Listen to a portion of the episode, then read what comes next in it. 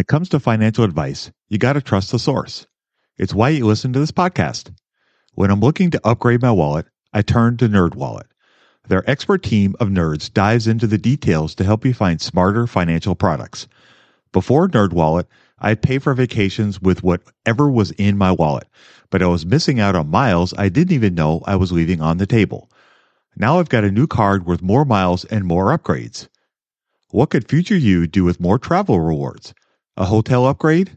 Lounge access? Wherever you go next, make it happen with a smarter travel credit card. Don't wait to make smart financial decisions. Compare and find smarter credit cards, savings accounts, and more today at nerdwallet.com. NerdWallet, finance smarter. As with all cards, credit is subject to lender approval and terms apply.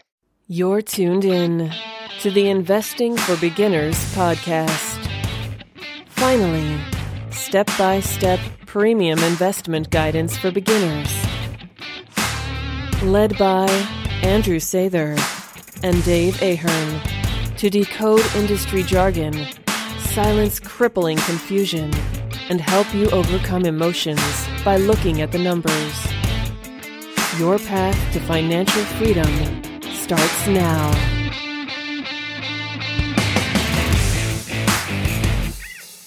All right, folks, welcome to Investing for Beginners podcast. This is episode 93. Tonight, we are going to discuss buy and sell rules. Well, actually, we're going to discuss buy rules. We recently got a great listener email that wanted to chime in on his ideas of some buy rules. Uh, Andrew and I have discussed those several times in the podcast. Episode 32, we discussed buy and sell rules and it was really popular. And then we also uh, touched on those as well with Braden in episode 88. And so th- we got this great listener email that I mentioned and we wanted to talk about his buy, buy rules. So Andrew, why don't you go ahead and read the first buy rule and then we can talk about it a little bit. Yeah, sure.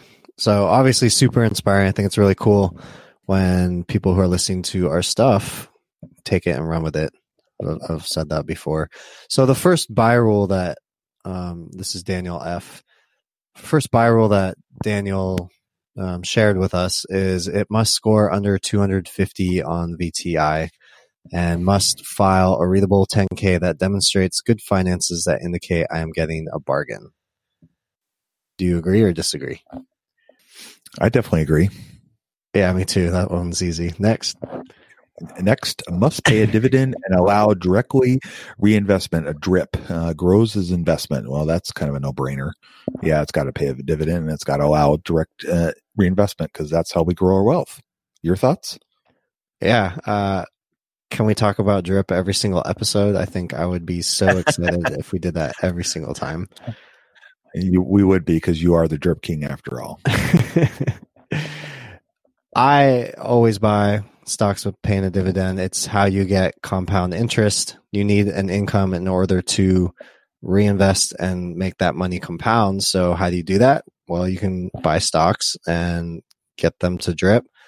And as you do that, whether the stock market goes up, down, or sideways, you're going to be collecting those dividend checks. And if you reinvest them, you are slowly accumulating a greater and greater percentage of a company or a business. Uh, one of the things I shared today on on the Facebook page, I was having some back and forth with with some people on there. Excuse me, and I was trying to explain from a very basic uh, beginner premise what compound interest is, and, and trying to explain it to somebody who kind of has no idea, like no concept of it, because it's one thing for us to say it and and as Dave and I, we've been doing this, teaching this for years, right? We've been in the market for a long time as well. It, it's something that's kind of second knowledge to us. We kind of don't think about it just like you don't think about walking downstairs.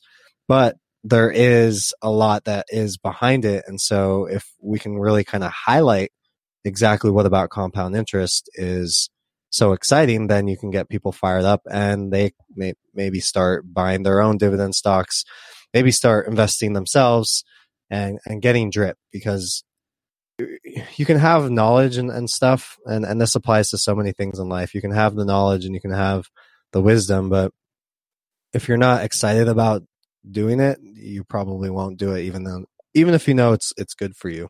So what I get excited about with compound interest is not only the idea that you know it's going to grow and it's going to multiply, but it's this idea if you compare it uh like you compare the first year of compound interest versus let's say the 15th year. And and so I use the example of let's say Warren Buffett he was able to return, you know, depending on what time period you talk about, 20, 25%. Say you call it even 20% a year. So if you're taking $100 and you make 20% on that, the first year it's only $20 that you made. It's only $120. Uh, as that grows and it compounds, now you're going to have, instead of compound interest on the $100, you're having it on $120. So now that's like $24 instead of $20. So an extra four dollars because you're getting compounding on not only the original investment but the original investment plus some income. And so that grows and grows and grows. And then I showed, you know, what if it got up from a hundred dollars? Now you're at a thousand dollars and you're continuing this compounding. Well, now what's 20% of a thousand dollars? That's $200. Now I can get excited because originally we were talking about making like 20 bucks in one year. Now we're talking about making $200 in one year and I started with a hundred. So I think when you kind of zoom out and, and you try to really think about what does those, what do those percentages mean as it grows over time? That's how you get excited about stocks that might pay a 3% dividend, a 4% dividend. And, and you'll see it compound and, and you'll see it grow. And if you know how to do the right calculations, you'll, you can see it happen kind of quickly. So I have a stock as an example. Uh, it's called Cisco and um, it's not really a, a, buy recommendation now because it's done so well ever since I bought it. But I'm sure everybody knows what Cisco is or tech company. They're they're in the networking space. I think it has something to do with Wi-Fi. But what I saw was a stock at a great price with a high yield and all these great financial characteristics. And so I bought it and, and I've been tracking what's the yield on that original investment. And I'm above 6% on that yield on cost within just a few years. So, you know, I was talking about that 20% number just a second ago. Now we're talking about 6% in one year, uh, which started at 3%. And so, you know, if we're going to fast forward five or 10 years, we could be talking about, you know, 20% of a lot, 50% of a lot, rather than just 3% of a little. So I hope by putting some like concrete numbers on there, you can start to really understand why compound interest is so powerful. And when you understand and, and, and when you get excited about it, then that's when you have the patience to buy and hold these types of stocks. That's when you go out and seek them. And that's when you put a rule like this as your number two, almost as important as the number one. Make sure you're getting that drip. And I will say that time and time again. Perfect. Well said. All right. Do you want to do three? Sure. Uh, must be significantly cheaper than 52 week high. Shows room to grow and increases the chance that I'm buying at a bargain. Ideally, the current dip in price is temporary. I would definitely agree with this. This is something that is doesn't get talked about a lot, but is a great thing to look for when you're looking at the company and trying to decide whether the intrinsic value calculations you've come up with are in the ballpark. And if you look at their 52 week high and low, you can see kind of where it is sitting in that realm. So if it's like two or three dollars off of its 52 week high, then maybe you might want to wait on the company. But if it's closer to the low of the 52 week low, then that may be a great chance for you to buy in at a steal, uh, depending on what's going on with the company and the, all the other things that could be going on with it. And that's a great way to find something that may be beaten down in that curtain, curtain, uh, portion of the market for whatever reason at that time. I feel like picking a fight today, so I'm going to take the opposite stance. of course. and, I, and I would take it even if I wasn't in a fighting mood today so you use the word must, and that's a very dangerous word if it's not a real must have. So I don't, I definitely don't agree that it must be cheaper than your 52 week high. You have to consider a stock can still be cheap even as it's growing. So especially when you have stocks that are in these businesses where, where they're really doing a great job at growing the bottom line, growing the top line, having that that growth that's going to hopefully lead to the dividend growth that I've been talking about with the drip. Then you know you could get into a situation where a stock is at its 52 week high and it can continue to, to go that way for quite a while. I've had so i've had success. It, it's it's tough right? Because they say that human psychology is when you have if you if you win $10 or you lose $10 losing those $10 is going to burn nine times more than actually winning the $10 feels it, it, it, it hurts worse than than the good part felt. So that's when when I think about buying at 52 week highs and 52 week lows, I think of like stocks like um GameStop. You remember that one, Dave? You still have that one? I do. Okay, that one that one hurt real bad. I, I'm. Yep. That one I I pulled the hand off and and unfortunately I got out and I don't know where where the price what the price has done since then, but I I don't even want to look at a GameStop when I walk by one now. Yeah, it's, I think it's around, I looked at it the other day. I think it's around eleven seventy three a share or something like that. It's it's pretty bad. Okay, so I, it was like that one. I think Footlocker was close to its fifty two week low. Um, that one actually ended up being a great stock pick, but I timed it wrong. Uh, I chalk it up to to being more of a, a novice as as far as not understanding completely the, the importance of, of holding longer term. And when I think of some of the 52 week highs I bought, I think of a company like Lam Research, where that's been one of my best, if not the best performing stock in my portfolio. And it just, you look at the financials and the top line is just this perfect straight line. The earnings are in a perfect straight line and it's all trekking up. And the stock price was going up when I bought it. And you know, it wasn't cheap, cheap, obviously, if it's near its 52 week high.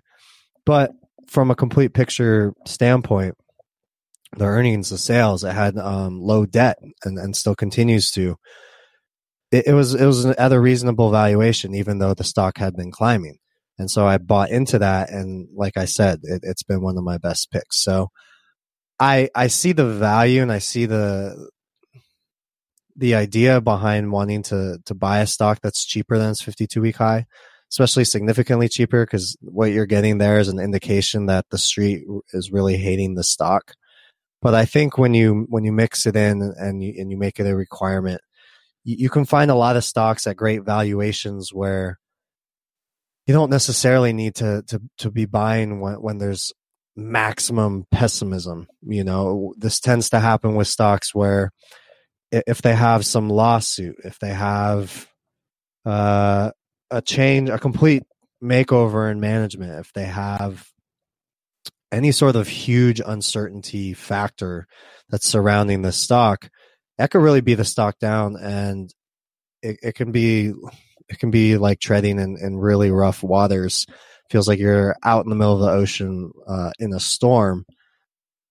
On the flip side, you can still get stocks where maybe eh, they're in an industry where it's slick, cyclically eh, in a, in a not as it's like not a cyclical bull. I don't want to call it like a cyclical bear, but Eh, maybe maybe the industry as a whole is in this cycle where it's just not loved by Wall Street. At the same time, there's been nothing big as far as news coming out of this company, so it's not trading near 52 week low. Maybe it's not trading near 52 week high. And so you just have kind of this lukewarm situation where it could be a great buy and it could still very well be at a spot where you're getting a nice discount to your intrinsic value. You could be getting a nice discount to your intrinsic value, like I said, with with a growth picture where uh, there's so, just so much growth and your valuations are still reasonable and you know, and, and you see it as, as a good deal. So I, I don't agree with this one. I think it's one maybe you might consider scratching out.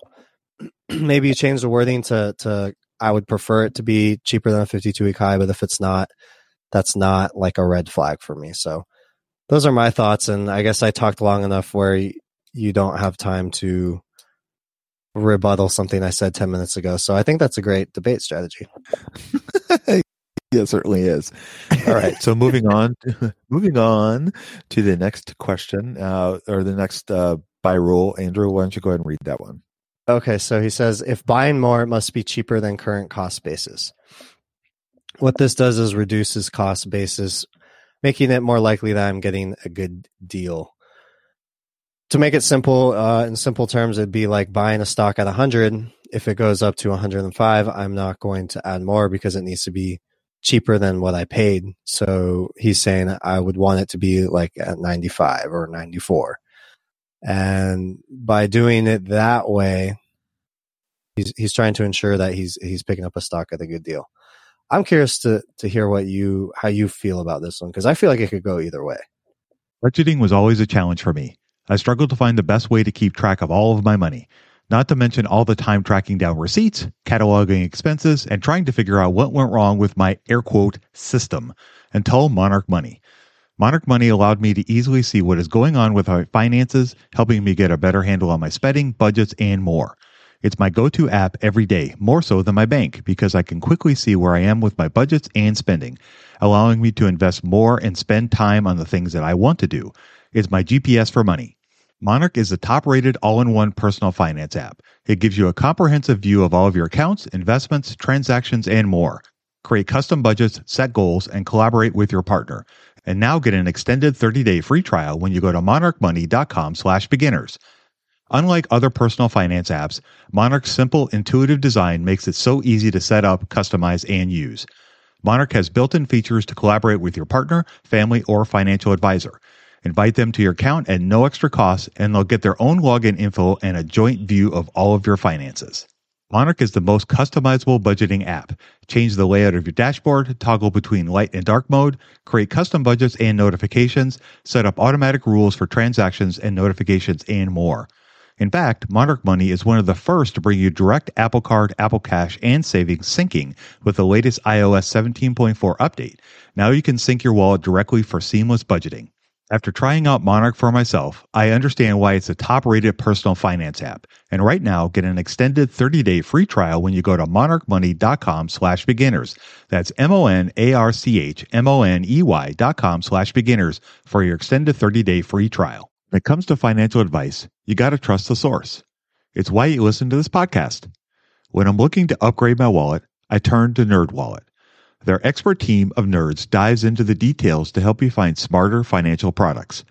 Before NerdWallet, I'd pay for vacations with whatever was in my wallet, but I was missing out on miles I didn't even know I was leaving on the table. Now I've got a new card worth more miles and more upgrades. What could future you do with more travel rewards? A hotel upgrade? Lounge access? Wherever you go next, make it happen with a smarter travel credit card.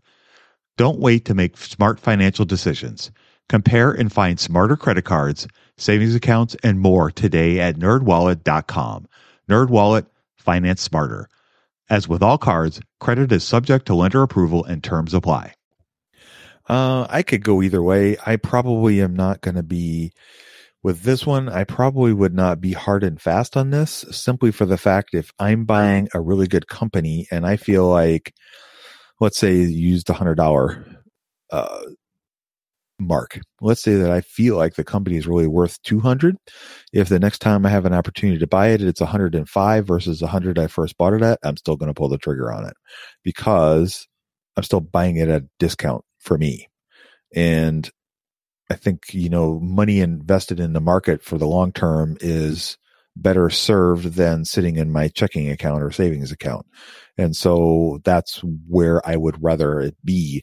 And again, if I feel like the company is still a value and I'm still getting a deal on it, then I'm still going to pull the trigger, even if it's not less than the current price that I bought it at. So if I bought it at 100 and it goes up to 105, 110, even 120, depending on what I feel like the company is worth, I'm still, you know, if I'm still getting, feeling like I'm still getting a margin of safety on what I'm buying and I still feel like the company is, you know, a good investment, I'm still going to pull the trigger on it.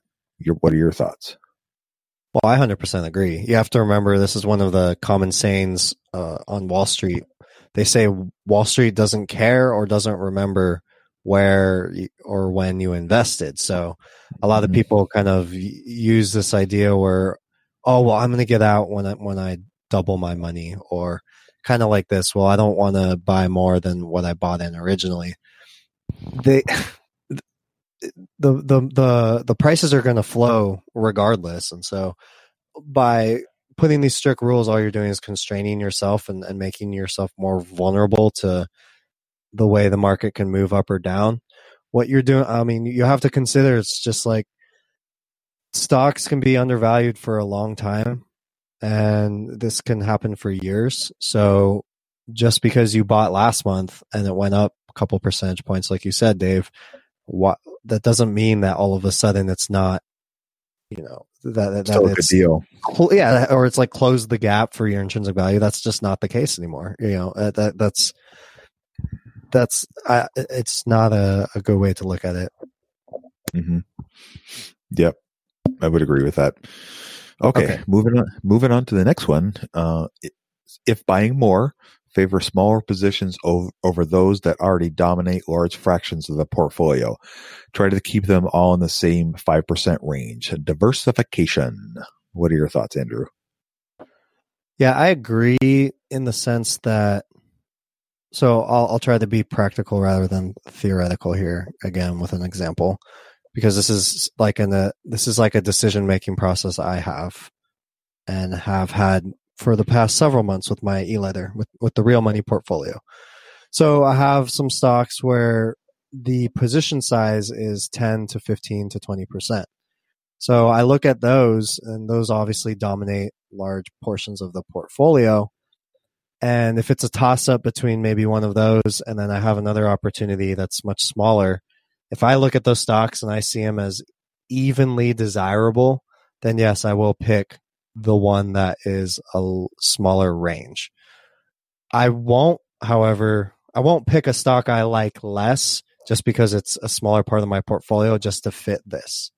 But the only kind of uh, exclusion to that rule would be I'm going to set like uh, some sort of a max position size that I'd be comfortable with.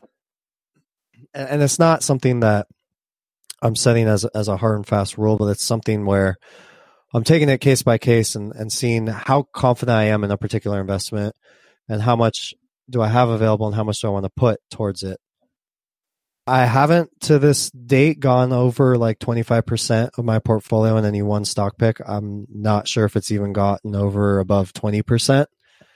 But that's something where okay, if if I if I love a stock, you know, and I love this other stock, one's bigger, one's smaller, maybe I love the bigger one even more than the smaller one.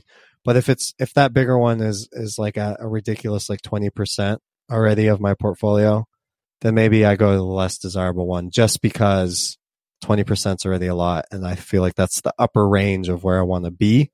So in that case, I would really go to a less desirable stock because it's smaller. But I think in any other case, you want to go where the opportunity seems to be the best and I, I agree with a lot of the things you're saying, but I want to throw something out there for you to to kind of contemplate and and tell our listeners what your thoughts are. So, in the evolution of your portfolio as you're going towards your ultimate goal of retiring someday, you're you're starting with you know a, a group of around 20 stocks, give or take. Sometimes it may be a little less. Sometimes it's going to be 20. It just kind of depends on what's going on in the market, right? So as your portfolio expands and grows and grows and grows, are you do you envision at at some point 20 years down the road where you have to start trimming the amount of positions you have because some of these other bigger positions have moved into larger portions of the of the portfolio. Do you follow what I'm saying? I I think I know where you're going with it, but so you're saying uh, why would I trim well, I'm guess I, I guess can to kind of play devil's advocate. I'm I'm thinking about somebody like like Uncle Warren or Charlie or Mohnish Pabrai, some of these guys that have smaller portfolios. I know Buffett has more than 25, but or 20, but uh, Munger only has four in his portfolio, and Mohnish Pabrai right now has two. And yeah. so the, those are quite a bit smaller than 20.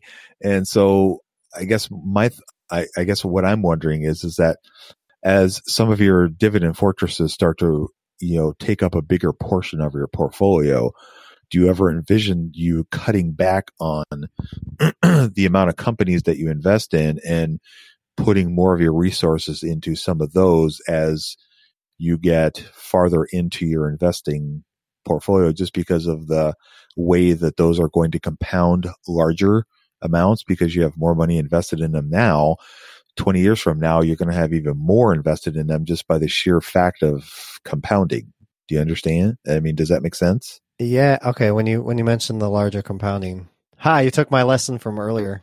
That's perfect. yeah. No, I get I get what you're saying now. Okay. So would I trim positions? Yes. I already have, or that I am adding to, or both.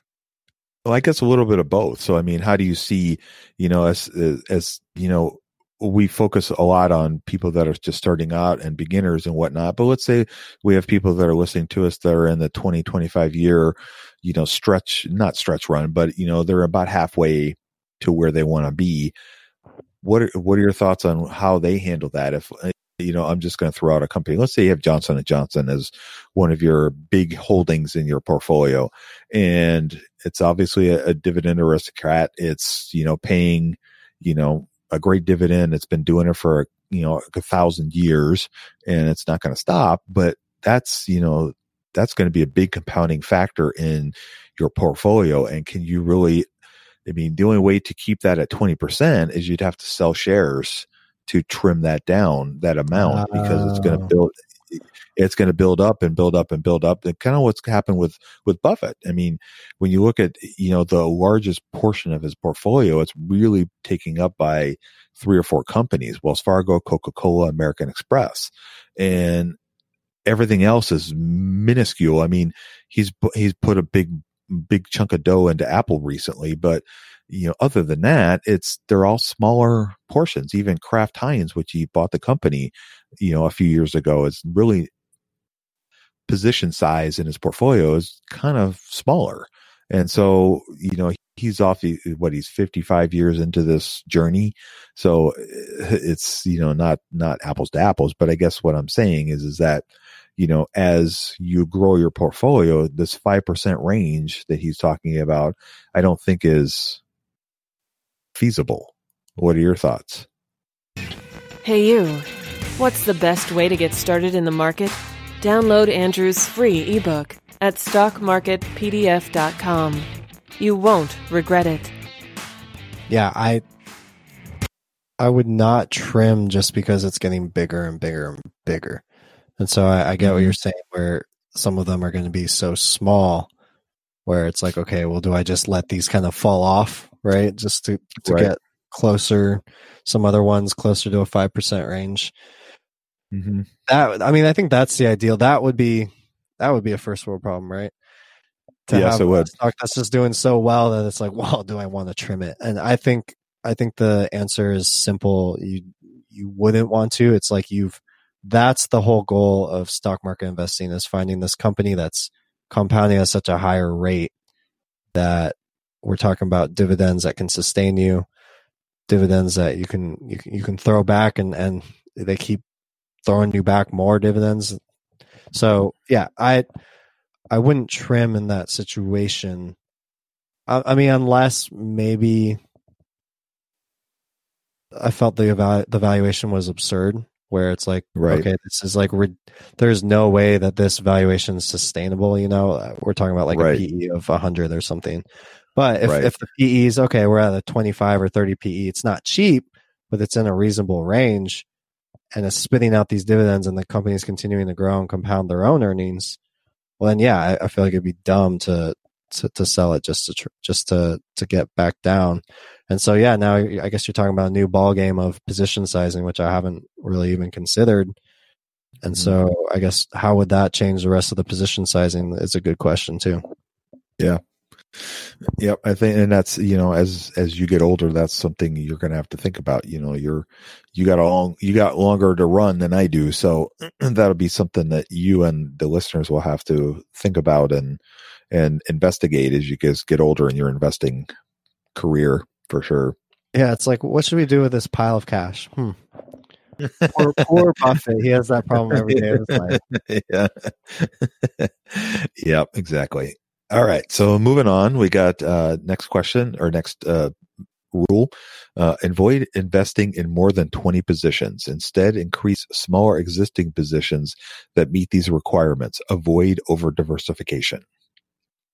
I, I like, yeah, I like the wording here. He says avoid, but he doesn't say must or must not. So, uh, yeah, you, you want to try to avoid, but it's okay if you go over 20. Um, try to get around the 5% range. But like we talked about before, there's always exceptions and, and lots of different discussions behind that. But yeah, as a general rule, I like it. Yeah, I do too.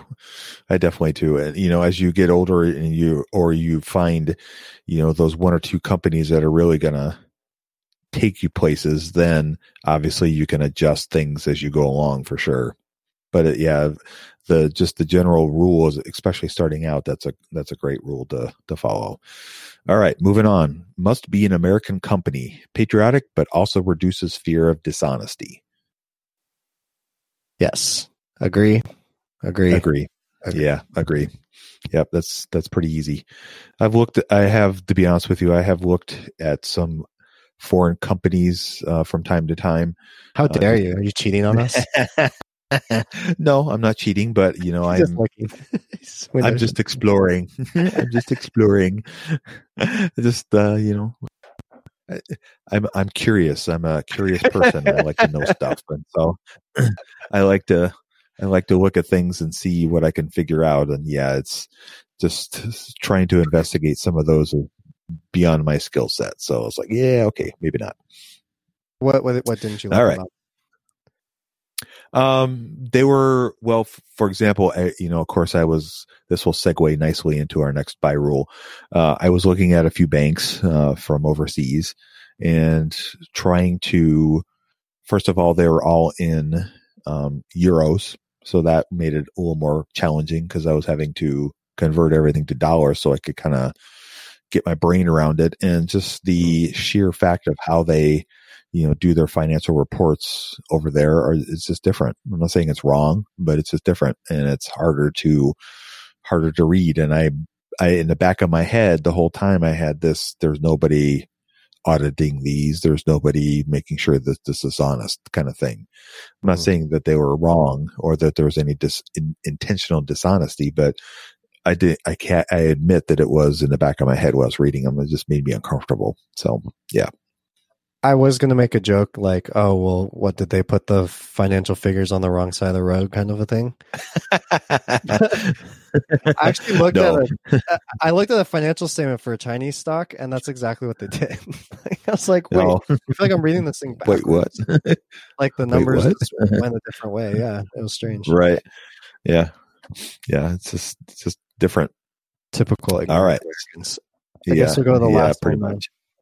Yeah, pretty much. All right. So the, the last buy rule we have is avoid finance, banking, rental property, car manufacturers, and insurance. Uh, producers and sellers of auto parts and medicines are fine. This rule is to avoid businesses prone to dishonesty, calamity, and politics, in my opinion. All right, Andrew, why don't you do you want to do would you like to draw swords on this one first or would you like me to throw throw out on that? No, I feel I feel like this isn't one that we really he said it's it's kind of like a personal preference thing. We kind of talked about mm-hmm. that last yep. week. So uh, right. Do you do you. I mean, I love it. Like nobody nobody needs to say where we need to put our money, so everybody's got their own thing. You do what you want. I like it. Right. Yep. I, but I am not going to follow it, obviously. well, I'm not, uh, yeah, that's, that's something that I will, you know, I will disagree on the finance, banking, and insurance portion of that comment. Rental, rental property and car manufacturers, I'm kind of, you know, whatever. But yeah, the other three, I definitely the things that I will definitely take a swing at for sure.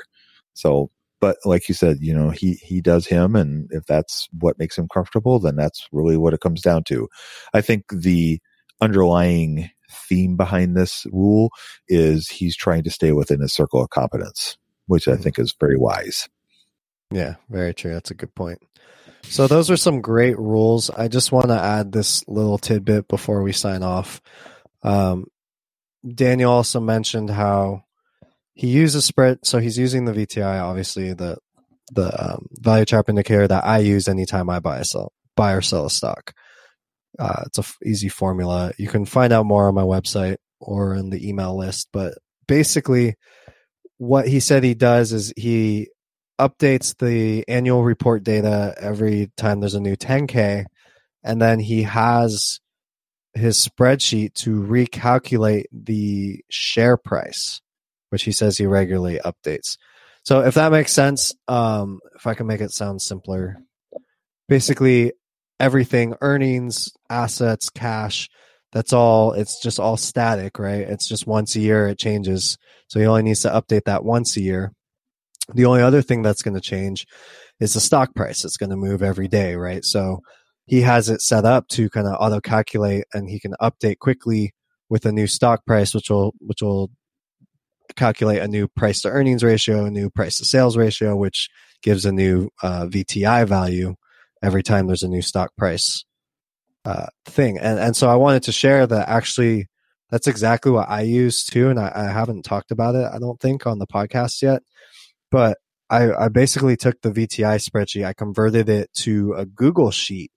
And so there's actually a way on Google Sheets where you can have the the Google sheet pull up um the exact share price so it, it calculate it like it updates it in real time so you don't have to manually put it in. It, it somehow grabs the information from google finance and so every time i open up these spreadsheets and i have them set up for every stock i own number one it's it's updating the the share price immediately when i open that spreadsheet and then it's updating every vti so it's kind of like this complex network i've set up through my google drive uh, of all these spreadsheets but basically i have updating vtis for every stock i own every stock i'm looking at with the watch list and i have it populated on the central spreadsheet where you can see it update in real time as the stock prices move so that can be a very, very valuable tool if you have some sort of um, prowess, I guess is maybe is the right word, where where you kind of know how to navigate these spreadsheets and can figure out how to do the Google Sheet thing. And it's really, really cool. I think it saves a lot of time and it helps you to process and, and glance at a lot of stocks uh, and and save yourself a lot of time it, it, you can't ever outsource like the big decision making process, but you can uh, use automation for things like that. And and like I said, it can be really cool, and you don't have to punch into a spreadsheet every two seconds whenever you want to make an update. So I like it a lot, and I think people should try to do it if if that's up their alley. That sounds awesome. Yeah, that uh, that would be fantastic. That is not up my alley. I'd have to have you help me with that. okay, I'll, I'll charge you five hundred an hour. We can talk off. Okay. Yeah. Okay. Yeah, I'll have my people get back to your people on that. right. I know what that means. Big fat no. all right. So, all right, folks. Well, that is going to wrap up our discussion for tonight. I'd like to thank Daniel for sending in his email. Those were some fantastic rules, and I really enjoyed discussing them, as I know Andrew did. He felt a little bit uh, feisty tonight, so we had some good discussion this evening. Uh, he had some great ideas on these buy rules, and if you have any other questions about this, we have those two episodes we mentioned earlier, episode 32 and episode 88. You can go back and listen to those in the archives, and it can help you get a little better wrap an idea around your head with buy rules. So without any further ado, I'm going to go ahead and sign us off. You guys have a great week and we'll talk to you next week. Don't forget to invest with a margin of safety, emphasis on safety. We hope you enjoyed this content. Seven Steps to Understanding the Stock Market shows you precisely how to break down the numbers in an engaging and readable way with real life examples. Get access today at stockmarketpdf.com. Until next time, have a prosperous day. The information contained is for general information and educational purposes only. It is not intended for a substitute for legal, commercial, and or financial advice from a licensed professional. Review our full disclaimer at einvestingforbeginners.com.